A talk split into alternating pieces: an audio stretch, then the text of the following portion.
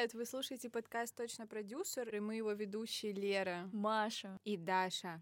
И, и это, это наш, наш первый выпуск! Ура! С почином, и как говорится. Этот выпуск мы решили посвятить такой теме, как «Кто такой продюсер?»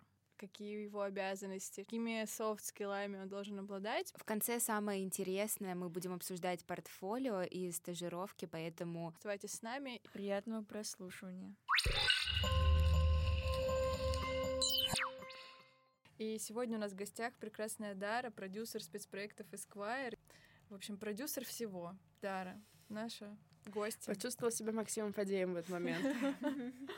А, давай немножечко расскажем гостям, представим, в общем, тебя более подробно. Расскажи немножечко о себе, чем ты сейчас занимаешься. Меня зовут Дара Жуковская, мне 26, и я сейчас продюсер спецпроектов Esquire, как сказала Лера. До этого занималась пиар и ивент коммуникациями. И разные были должности, но мне кажется, я и была продюсером спецпроектов Setters, три с половиной года. Расскажи вот подробнее, что такое спецпроект? Я на самом деле долго думала, как ответить на этот вопрос, и до сих пор, мне кажется, у меня нет четкого ответа, кроме какого-то собственного user experience. Например, а, у всех брендов, даже у глянца, есть какие-то свои рядовые проекты, которые ты делаешь каждый день, и ты знаешь о существовании этих брендов, там, каких-то рекламных кампаний, но больше всего ты обращаешь внимание действительно на спецы, которые эти бренды делают. Например, тот же глянец. У тебя нет возможности читать это регулярно, но какое-то впечатление и имидж любого бренда по себе сужу. Я формирую по спецпроектам mm-hmm. какие-то активности 360, которые нацелены именно на имидж и на либо digital, либо офлайн взаимодействие с аудиторией. То есть бренд существует там в течение года 360 дней, есть какая-то его активность, есть какие-то клиенты, все остальное, но спецпроект — это какая-то яркая активность, нацеленная на имидж. Наверное, я так это назову. И то есть ты занимаешься спецпроектами, они не только в диджитале, они еще и офлайн? Да, если честно, mm-hmm. просто так вышло, что э, я работала в Setters и digital это вообще то, в основном, чем они занимаются.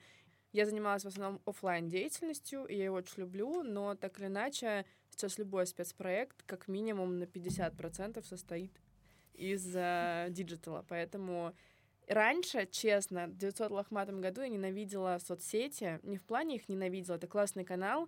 Я ненавидела заниматься SMM-проектом, ну что ж такое у меня было как менеджера. И я считала, что это вообще не мое и все остальное. Но потом, когда ты делаешь офлайн проект если у тебя нету диджитал какой-то еще истории с инфлюенсерами, в принципе, какого-то классного анонсирования и так далее, то твоего офлайн проекта не существует. Поэтому пришлось и в этом научиться разбираться, и потом уже ко мне стали попадать и просто как диджитал спецпроекты длительные. Вот мы с Лерой имели возможность поработать на одном именно диджитал спецпроекте, на котором я была продюсером. Что касается вот диджитал продюсирования, расскажи вообще, какие у тебя обязанности, то есть что ты делаешь, как вообще строится работа? Если честно, сложный вопрос, потому что нет на него ответа. Я могу, наверное, сказать, что такое продюсер спецпроектов и чем он, собственно, занимается. По моему личному ощущению, продюсер А — это экс организатор, ну, mm-hmm. то есть раньше было слово организатор чего-либо, потом это переросло в продюсер. Ну, то есть, мне кажется, сейчас ни у кого слово продюсер не ассоциируется только с Максом Фадеевым или, mm-hmm. ну, той старой деятельностью. Но сейчас другое восприятие. Сейчас продюсер равно организатор, но при этом помимо организационной деятельности, мне кажется, продюсер — это тот человек, который является энергией проекта. Что это значит? То есть это тот двигатель, который стоит там впереди или позади, неважно, и своей энергией вдохновляет всю команду, и, собственно, ее ведет в течение всего проекта. Мне кажется, если у продюсера нет вот этой внутренней энергии по отношению к проекту, который он делает, я не видела успешных кейсов. То есть либо ты этим действительно горишь, ну, и, собственно, все получается, либо нет. Когда меня первое время называли продюсером, мне было очень смешно. Ну, вот у меня ровно такие эмоции были, типа, что я продюсер, это все так ухо резало на тот момент. Но потом я с этим прижилась и так далее, но мне все равно до определенного момента не было понятно, что это. Плюс какой-то любимый всеми синдром самозванца, ты ходишь, не понимаешь, ты вроде делаешь очень много всего, ты в каждый проект вкладываешь очень много энергии, тебе приходится разбираться каждый раз в чем-то новом, но какой-то единой экспертизы в чем-либо у тебя ну, она на поверхностном уровне. То есть врач-дерматолог, он в своей теме очень глубоко, понимаете? И он может с точностью говорить, что да, я эксперт в этом деле. И когда ты продюсер, это новый проект абсолютно состоит из разных составляющих, не знаю, от заказа стульев до постройки чего-либо, и тебе приходится заново каждый раз в это погружаться и заново чему-либо учиться. Но проект заканчивается, и у тебя эта экспертиза остается ровно на том уровне, в который ты успел в нее погрузиться. И вот я ходила и думала, боже, дурацкий я продюсер, потому что мало я чего знаю, времени на начитанность, на насмотренность, на начитанность даже скорее, и на обучение нет, ты все время обучаешься в процессе, и потом пообщавшись с классными взрослыми ребятами, я поняла, что продюсер — это профессия на 90% состоит из софт-скиллов. Это в первую очередь твои человеческие качества, которые помогают тебе работать. И только 10% твоей, твоих знаний, твоей именно эрудиции и так далее. Потому что каждый раз тебе приходится эту эрудицию развивать под задачу. Ну, то есть возникла задача, ты в нее погрузился, что-то узнал. Вот раньше у меня была проблема, мне казалось, что я ничего не знаю, поэтому хреново я продюсер. Когда я в этом подразобралась, когда я поняла, что у меня на самом деле хорошо развиты именно те софт-скиллы, которые нужны продюсеру, я тогда поняла, ну да, я, наверное, продюсер достаточно неплохой. Ну а какой, получается, ты совет можешь дать, чтобы побороть э, синдром самозванца? Во-первых, мне кажется, что какая-то легкая степень невротизма и самобичевания — это очень классный двигатель вперед. Ну вот, например, у меня это есть, я до конца это не хочу. Я не хочу быть полностью здоровым психически человеком, потому что вот это вот, вот это вот желание, вот это вот, точнее, не желание, мне всегда всего мало. И даже если я сделала что-то круто, мне всегда недостаточно, или пока я это делала, мне уже захотелось что-то еще больше. Важно, конечно, остановиться, кайфануть хотя бы чуть-чуть, что типа, да, я молодец, иначе это превратится в какое-то вечное уныние. Да, я с тобой полностью согласна. Я вообще считаю, что страдания и вот такой какой-то невротизм — это немного катализатор таланта, потому что это то, что тебя заставляет двигаться вперед и что-то делать. Ну, ну посмотрите на всех, головой. мне кажется, успешных, э, классных людей, они все в своей мере чеканы, mm-hmm. ну правда. Кто-то сильный, кто-то нет. Про гениев я вообще молчу.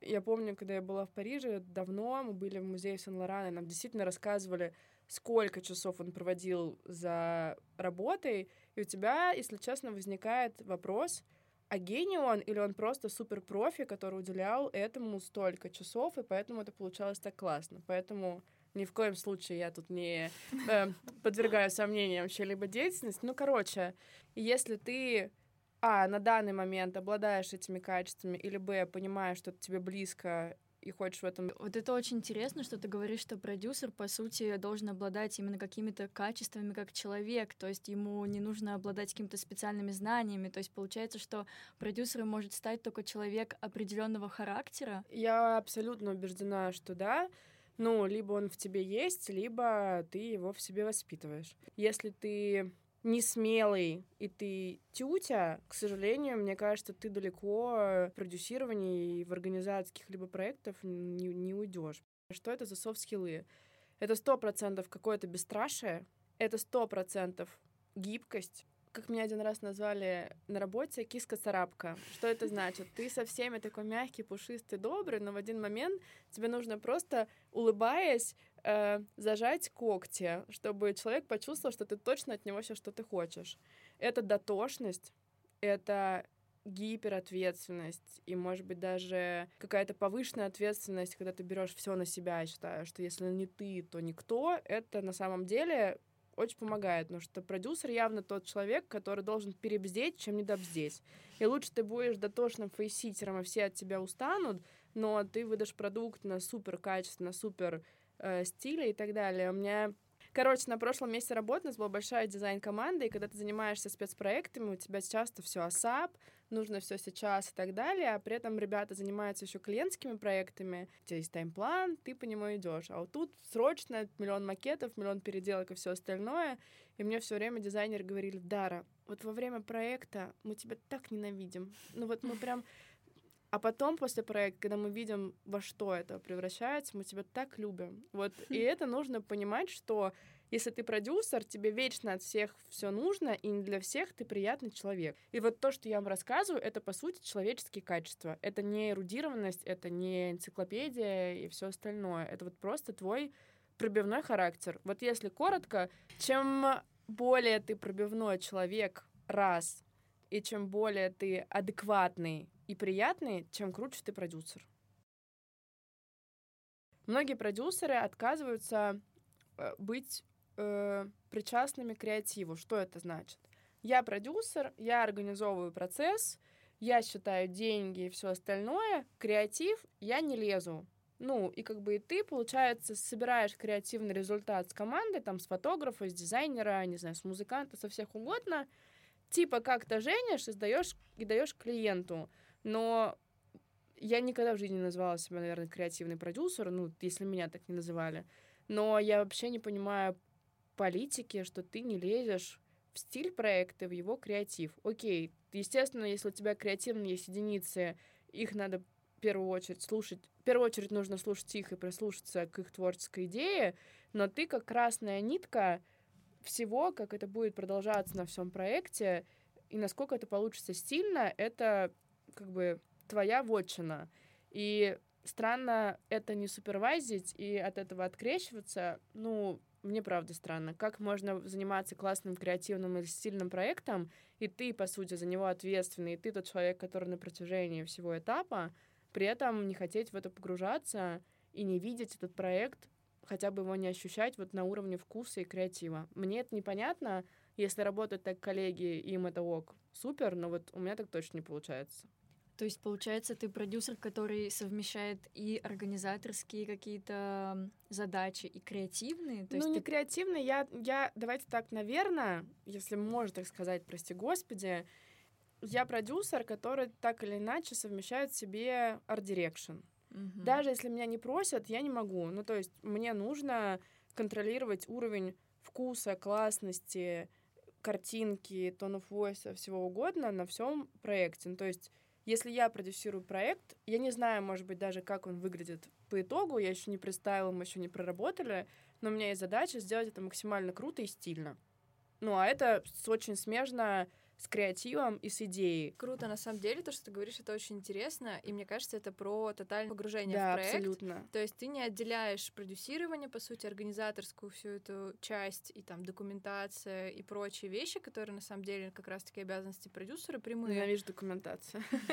При этом ты все равно погружаешься в креатив и как бы соединяешь это в своей работе. Мне кажется, тоже это важно. И сейчас, мне кажется, новый такой виток вообще развития этой профессии.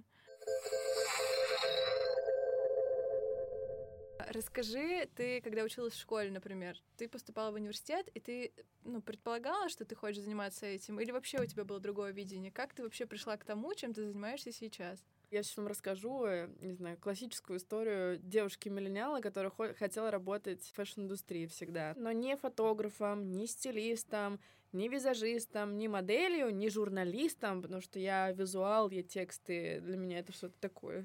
Сказал человек, работая в журнале, да? Ну ладно. Тексты для меня более сложные, но и ты всегда хотел быть частью того, что там происходит. Я это называла какой-то шестеренкой всего процесса, но на тот момент ты не знаешь, что фэшн делает какие-то классные мероприятия. Ну вот ты особо за этим не следишь, существовал на тот момент Met Gala или еще что ты мог предполагать, что есть показы, и на тот момент это правда было классно. И вот ты представлял себя кем-то классным, но шестеренкой ты не мог до конца никогда объяснить, что это, кто это. Ну вот сейчас называется продюсер, а лет там пять назад ты не знал, как это называется. И по этой логике я пошла, чтобы вы понимали, на пиар и коммуникацию, то есть вообще особо не связанная с модой, финансовый университет в Питере. Это был университет Финек. Он, собственно, я, я не понимала, как попасть в модную индустрию, но это точно так же было в темноте и на ощупь. Очень интуитивно, мне кажется. Я, в принципе, и в работе интуитивно всегда работаю.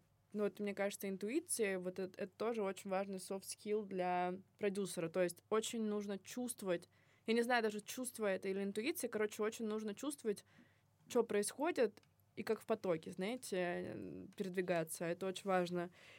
Я тот человек, который с первого курса стажируется. Я переехала в Петербург, я не знала никого, ничего, мне никогда не помогали родители никакими своими связями и так далее. То есть, наверное, с самого детства я старалась шарить. Я не понимала, что это такое, но я и в своем городе старалась быть, шарить в том, что происходит в какой-то модной тусовке и все остальное. И когда я переехала в Петербург, я сразу знала место, которое мне очень нравится. Это на тот момент Аврора Fashion Week.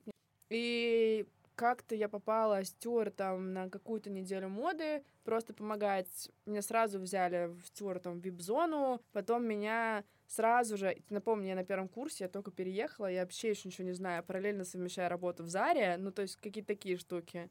И меня потом сразу позвал к себе э, директора Аврора Артем Балаев э, личным ассистентом, но я была в другом городе, я себе локти кусала, я рыдала, что вот работа мечты пришла ко мне сама. Ну, то есть на тот момент ты «А, почему нет и все остальное, но в итоге мы потом поработали, и это первое единственное место было, откуда меня уволили. Вообще, потом все было, потому что я не умела ничего. Интересно. Да, я не умела, правда, ничего.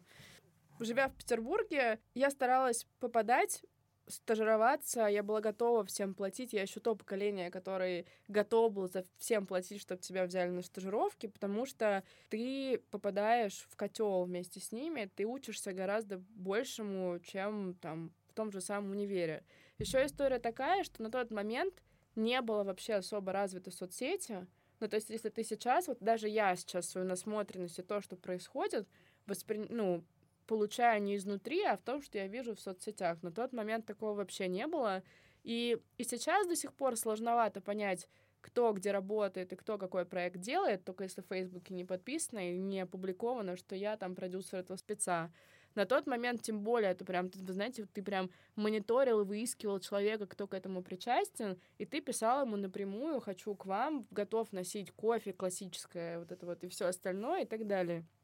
И вот, наверное, по такой интуитивной схеме я двигалась в Петербурге и все время выбирала те проекты, которые косвенно, хоть одной ногой, но как-то связаны были сначала с модой, потом, в принципе, с лайфстайлом и каким-то чувством вкуса. И так я попала в Setters. Это просто большая глава моей жизни. Получается, еще твои стажировки, вот ты с первого курса начала стажироваться, они все равно приводили тебя к некому карьерному росту, то есть ты пришла в Аврору стажером. Абсолютно, то есть вот, ну, как бы мой профессиональный путь начался с первого курса, просто я понимала, не знаю, я все время, наверное, меньше прошу, чем могла бы, но я до победного думала, что как мне могут платить, я еще сопля зеленая, я сама готова всем платить, что меня просто с собой везде водили, учили и все остальное. То есть есть те студенты, которые думают, что они сразу должны выйти или там не царское это дело стажироваться, а я сразу хочу на зарплату все остальное. То есть для меня стажировка это не просто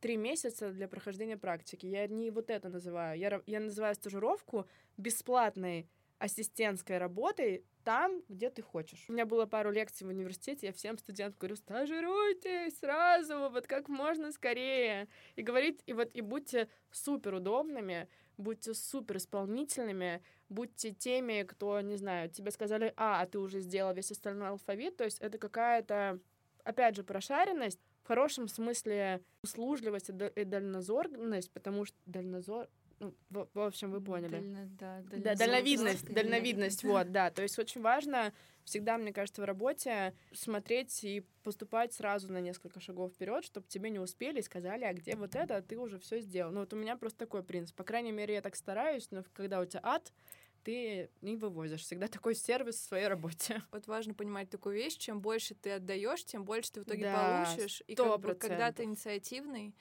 ну, во-первых, ты дел, должен выполнить те задания, которые тебе дали, в, успеть в дедлайн и так далее, но при этом ты же можешь быть инициативным для себя, еще больше каких-то вопросов задать, по, не знаю, достать свою команду, с кем ты стажируешься. Но я скажу чуть по-другому. Я стажер с большим стажем, вот назовем это так. Я супер этим горжусь. Я считаю, что мне просто бесплатно давали те знания, которым хрен как поступишь, и я на этом выросла и многому чему научилась. Но стажировка для меня, вот даже как человек, который был на той стороне, а потом на другой, который вечно этих стажеров, моих любимых, ищет, на все мероприятия подтягивает, и потом из них выращивает каких-то уже помощников, продюсеров и все остальное, для меня стажер равно помогатор. То есть это не равно я стажер, я хочу чему-то научиться, я хочу раскрыть себя в той или иной стадии. Нет, я стажер, я хочу вам помочь. Люди берут стажеров в основном не для того, чтобы их чему-то научить, а чтобы они закрыли их дыры, подхватывали и облегчали им работу. И это очень важно понимать, когда ты попадаешь, ну, скажем так, на эту, на эту путь, путь стажера.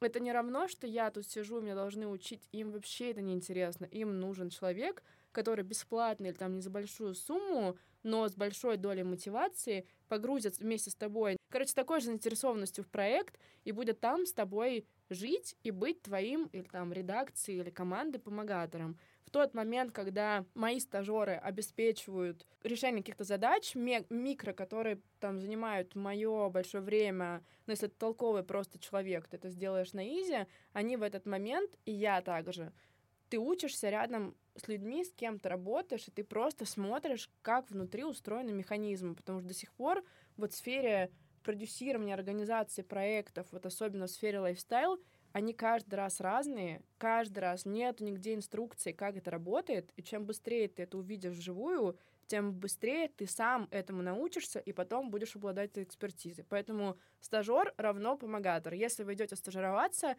ваша в первую очередь задача этим людям помочь и транслировать вам то же самое нужно, а не из серии я Маша Иванова, я хочу научиться раскрыть себя с разных сторон и посмотреть, как это работает. Ну, честно, всем, ну, как бы... Да. Да, но при этом важно просто наблюдать. Действительно, ну, я просто тоже не со стажем стажер, но как бы стажировалась в медиа, и я наблюдала за процессом, потому что я на самом деле ну, раньше не знала, допустим, как строятся все эти внутренние процессы в работе продюсера условно, но когда я постажировалась там в пиар-маркетинг отделе, я поняла там, как вообще вот эта деловая переписка. Тогда ты еще просто не было один раз основ. это видишь, и если да, ты адекватный, ты классный и заинтересованный, ты сразу mm-hmm. это умеешь. Да, ребят, поэтому кто хочет стать продюсером, бегом стажироваться, ничего не бойтесь, это самое главное. Допустим, у меня есть такая история, думаю, многих людей моего возраста, что все боятся, потому что думают, что нам надо еще что-то выучить, мы еще не до конца что-то знаем, я вот не знаю, как это все устроено, куда же я пойду, а надо вообще об этом не думать, я просто, просто идти. По крайней мере, этот совет сто процентов релевантен людям, которые хотят быть продюсерами или организаторами, или даже там около пиарщиками. Что от тебя нужно? Нужно просто, чтобы ты шарил, у тебя был хороший вкус. Мне кажется, это очень важно, по крайней мере, в той сфере какой-то лайфстайл, в которой я работаю. А второе, еще раз, по моему личному ощущению, продюсер — это софт-скиллы. Я просто, даже в Setters надо мной шутили, что я там это мама миньонов, потому что каждый раз какой-то проект, мы набираем огромное количество хелперов и так далее, и очень многие хелперы — потом задерживались, вырастали, и теперь работают в Сеттерс и на других местах. Но просто, а как это происходит? Ты из всех там 30 или даже 200 человек выделяешь чисто интуитивно человека, который ты видишь адекватный, с хорошим вкусом, быстро шарит, быстро, ну вот, вот понимаете, mm-hmm. который при этом супер ответственный. Ты, может, даже он там, не знаю, конверты складывал, но ты это одним взглядом замечаешь, и ты понимаешь, что это тот человек, на которого ты можешь положиться. И ты потом пишешь сам, допустим, этой Маше, типа, Маш, а вот у меня есть еще проект, хочешь, типа, или там даже я сделаю анонс, и мне отвечают, у меня есть даже чатик helper, чтобы вы понимали. Это хелперы, которые прошли много проектов, и они с удовольствием потом еще возвращаются. Смотри, вот приходит к тебе стажер. Надо переименовать тему подкаста стажировки. Я думаю, это как раз будет самое такое интересное, потому что эту тему чуть затронули. На какую сумму может вообще стажер, который еще учится в универе, рассчитывать и через какое время? То есть сколько примерно можно подзаработать? работать на этом? Смотри, есть разные истории. Есть стажер на проект, понятно, да, на какая-то там короткая история, а есть стажер в штат, назовем mm-hmm. это так. Если у меня была возможность, я бы платила всем миллионы и миллиарды, просто очень часто такой возможности нет. И я даже тот человек, который стараюсь свои гонорары, если что, оптимизировать, но чтобы заплатить всем вот как могу. Ну, то есть, понятно, всегда хочется много, но платишь там как можешь. И, соответственно, если есть какая-то съемка, например, я часто беру какого-то своего ассистента, который со мной именно организовывает съемку там на всем этапе, а есть ассистенты, которые выходят на саму съемку там день за день. Там таким ты можешь заплатить, если платишь, есть возможность, по тысяче на каждого, но, как правило, просто на моих съемках даже присутствуют армия ассистентов, которые обеспечивают, я повернулась, а тут уже кофе стоит рядом со мной. Честно, я в свои проекты вкладываю свои деньги. То есть я плачу из бюджета клиента. То есть это не я определяю, что там ты миньон, получаешь 0 рублей, это все не мои деньги. Говорю, если бы у меня была возможность, я платила бы всем очень много. Соответственно, а ассистенту, который я привлекаю на съемку, который со мной на всем процессе, ну, там, я стараюсь как минимум 20% от своего гонорара отдавать. Опять же, все зависит от того, бывает и по 50. Ну, все зависит от того, какую, какие... Ну, степень вовлеченности, да? Скорее? И степень его опытности, и насколько mm-hmm. действительно большие задачи он забирает от меня себе. Бывают такие проекты, когда ты просто берешь стажера, который за опыт, да, ну, как бы вовлечен, очень сильно потом благодарен, и он знакомится с командой, и потом эту же команду может подтягивать на свои самостоятельные проекты. Я, если честно, считаю до сих пор, опираясь на собственный опыт, полгода поработать в компании за 0 рублей, чтобы потом тебе платили деньги, это ок. Понятно, смотря какая компания. Я имею в виду, я просто тот человек, который всегда стремился в большие бренды известные. Ты от этого получаешь миллион вдохновения, value и всего остального. Понятно, что если ты устроился в компанию, в какой-то стартап, который тебя еще так не вдохновляет, там тебе полгода не платят, ну, нету вот этой большой мотивирующей штуки, которая тебе все это покрывает.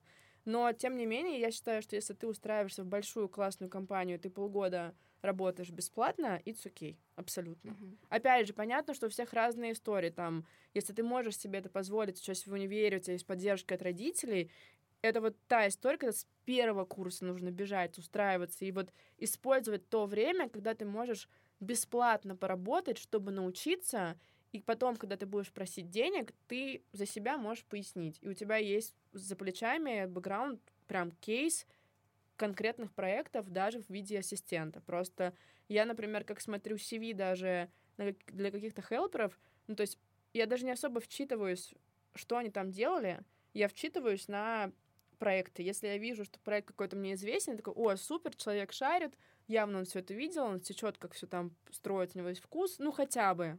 Какие трудности вообще у тебя было что-то такое на работе, когда у тебя описываешь мой классический день? Факап на факапе, но разрулим. Короче, обратная сторона медали этой замечательной вдохновляющей профессии, правильно? Ну, и тут ты, наверное, заложник собственных амбиций, собственного, не знаю, чего, потому что Опять же, я не знаю, как работают другие продюсеры. У меня есть продюсеры, которые очень сильно отстаивают свои границы, у них есть сумма. Вот типа, как есть у меня любимый стикер, как заплачено, так и захуячено. Ну вот я сто процентов не так. Мне все равно, сколько заплачено. Меня даже вот иногда ругали на работах, что Дара, проект стоит вот столько-то, мы делаем вот столько-то, потому что иногда начинаешь разбаловать клиентов, но они видят, что ты можешь делать за 0 рублей очень хорошо, но в плане или гораздо больше, чем они от этого ждали, поэтому это есть. Но вот мне только дай возможность, я правда разобьюсь и сделаю экстра максимум. Как вы могли заметить, возможно, это мой подход, а мне кажется, что это такая профессия, чтобы быть в ней успешным. Она очень энергозатратная. И энергозатратная даже как минимум от того, сколько задач тебе приходится э, выполнять. Два, я не знаю, как у вас, но у меня каждый раз, когда я сталкиваюсь с чем-то новым, это съедает в тебе гораздо больше энергии и ресурса, потому что тебе нужно еще сначала сломать мозг, вникнуть, стрессануть и так далее, а потом еще и выдать результат.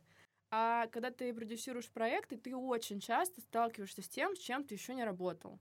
Ну или там с его новой гранью. То есть ты постоянно... Вот почему я не занимаюсь особой эрудицией, потому что моя работа есть какое-то сплошное обучение разных абсолютно сфер. Ну, то есть чтобы нести за это ответственность, тебе нужно в это погружаться. Вот, например, мой любимый технический продакшн. Я, возможно, девочка, но я до сих пор не супер разбираюсь в технической части съемок. Я не должна, но при этом мне нужно в этом разбираться, потому что, чтобы управлять командой и подсказывать какие-то свои решения, и то же самое технический продакшн мероприятия. Эмоции в работе ты, продюсер, это тот человек, который супер погружает, и он Эдвард руки пенис. Ему нужно быть везде. Э, я считаю, что если продюсер не вникает ни в какие-либо этапы, это ему потом обязательно аукнется. Так как я занимаюсь такой лайфстайл деятельностью, которая должна вызывать вау-эффект, это в первую очередь эмоции. Ну, то есть я тоже стремлюсь, что все мои проекты вызывали вау-эффект. Ну, видишь, какая, какая эмоциональная мадемуазель. В ходе работы продюсера у тебя столько много человеческих факторов, которые ты никогда не можешь предугадать, и тебя вечно штырит как либо что-то охренеть, воодушевляющее, эмоционально заряженная, потому что, не знаю, сделал тебе дизайнер, у тебя случился матч с дизайнером, он тебе сделал, ну, супер макет, и вот ты ходишь, ты весь счастливый и все остальное, а как мы знаем, от любой эмоциональной эмоции потом все равно есть откат, тоже mm-hmm. состояние.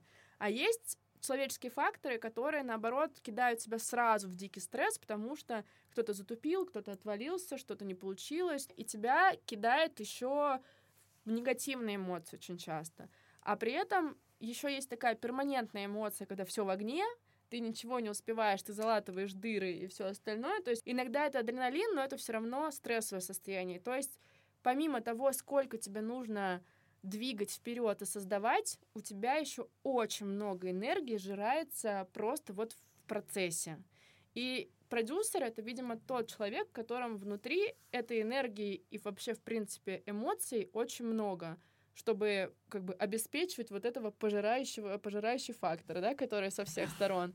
Но так или иначе, есть все равно какая-то личная жизнь, есть твоя, твой внешний вид, есть еще что-либо на просто даже поддерживание обычной жизнедеятельности. Тебе нужны ресурсы, понимаете, что просто даже встать и хорошо выглядеть с утра, нужны ресурсы, нужны, чтобы ты после работы выдох, и, ну, как бы не в аду лег спать, и утром нужно тоже время и, и силы, чтобы привести себя в порядок, какие-то базовые вещи. Даже на занятия спортом, ну не даже, но это тоже надо много сил. И вот минус, мне кажется, профессии, что либо ты должен быть всесильным, а с каждым днем все всесильнее, чтобы уметь не забирать с работы какую-то часть своего внимания, а туда отдавать максимум, но еще и вне работы для каких-то бытовых вещей, для, для общения с друзей, тоже иметь эту энергию что у меня бывает часто такое, что тебя просто тупо не хватает ни эмоционально, ни физически на просто примитивные вещи. Я с этим борюсь. Я стараюсь либо эти силы в себя как-то найти, либо ловить, когда зона, red зона, и надо выйти из работы, и просто там еще что-то. Я даже не про сон говорю, а про какие-то бытовые штуки. Короче, это прям профессия не для слабонервных. Честно, вообще. Ну да, график вряд ли будет Дело даже не в графике, а вот в количестве стресса, который ты испытываешь, а стресс ты даже испытываешь от смены эмоций. Но стресс не равно всегда негатив, я вот так Конечно. скажу. Какая-то профессия, по моему мнению, состоит на 90% из софт-скиллов, ты становишься сильнее мудрее и как специалист, и ровно же как человек. Поэтому это все равно, мы все равно пришли к плюсу.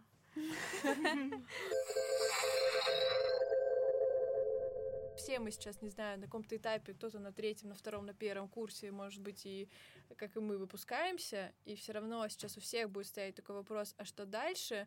У кого-то есть бэкграунд, у кого-то его нет, и здесь, мне кажется, надо для себя определиться. Если кому-то правда важно, и он хочет развиваться в продюсировании, то надо идти в какие-то проекты, пробовать себя в них, учиться, наблюдать, смотреть, и вот, как сказала Дара, быть стажером, это, ну, это круто, но по, по сути это чуть ли не единственное правда место, где ты можешь, ну, чему-то научиться. Понятно, что ты много отдаешь, но, опять же, ты много Ты получаешь. гораздо больше получаешь, вот, правда. и никакие курсы, на самом деле, я думаю, даже не сравнятся с этим опытом, поэтому ну, если это есть... всегда теория, не, не, не равно практика вообще. Да. Но вот, например, что касается CV, я думаю, что, например, студенческие проекты даже тоже можно включать, и главное показать, как именно там что ты сделал, какой... Честно? Какой... Ну вот я говорю, у меня, наверное, ну я могу похвастаться большим опытом работы со стажерами и хелперами.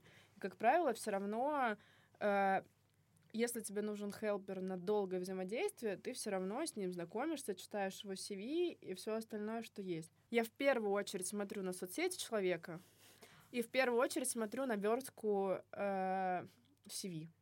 Вот насколько стильнее оно сверстано, я могу даже ничего не читать. Я буду, я, это вот для меня сразу индикатор адекватности и какого-то вайба человека, который мне для моей специфики как человека и специалиста нужен.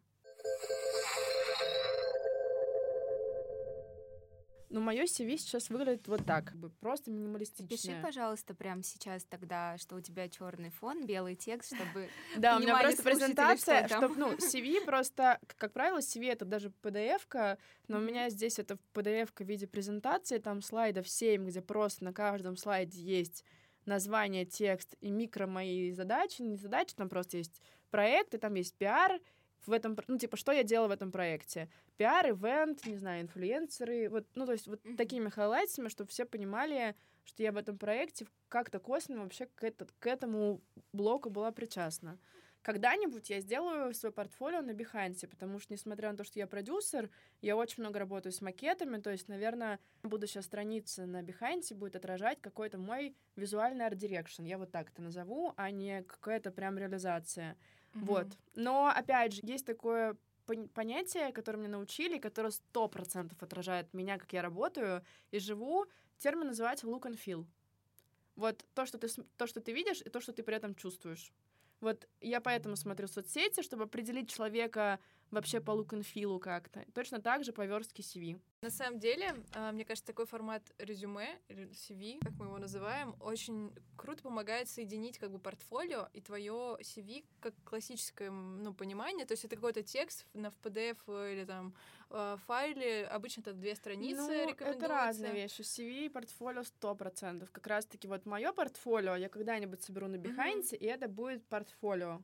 CV — это просто Ну, список, список да. проектов, да, которые Вот ты на самом деле, чем короче твое CV, тем круче. Просто, ну вот я не смогла, короче, сделать чем 7 слайдов презентации. Да, многие говорят, HR и так далее, что вот, типа, 2-3 страницы не более, давайте старайтесь все уместить именно в это количество, несмотря на то, что, например, там, не знаю, работа продюсера, это может быть вообще миллион проектов, и как тебе выделить из них, например, какие-то прям самые топ. Ну, Ну, понятно, что- Если честно, у меня большие вопросы вообще к HR-индустрии. Не знаю почему. Никак, ну, как бы никогда в жизни, мне кажется, я не буду нанимать спецов себе через HR. Видимо, потому что у меня так сильно развит этот мой собственный look and feel человеческий, что ну, как бы HR смотрит на текст, а ты чувствуешь вайб человека. Это через HR, наверное, очень сложно. Назовём это Поэтому так. круто искать самому контакты, Ой, и извини, даже пожалуйста. если ты написала HR, все равно, мне кажется, стоит биться в какие-то двери. ну, Я типа, бьюсь во все двери, если писать везде, и особенно сейчас везде кредиты указаны. Мне кажется, я никогда в жизни не писала HR, если я вот нет у меня другого контакта.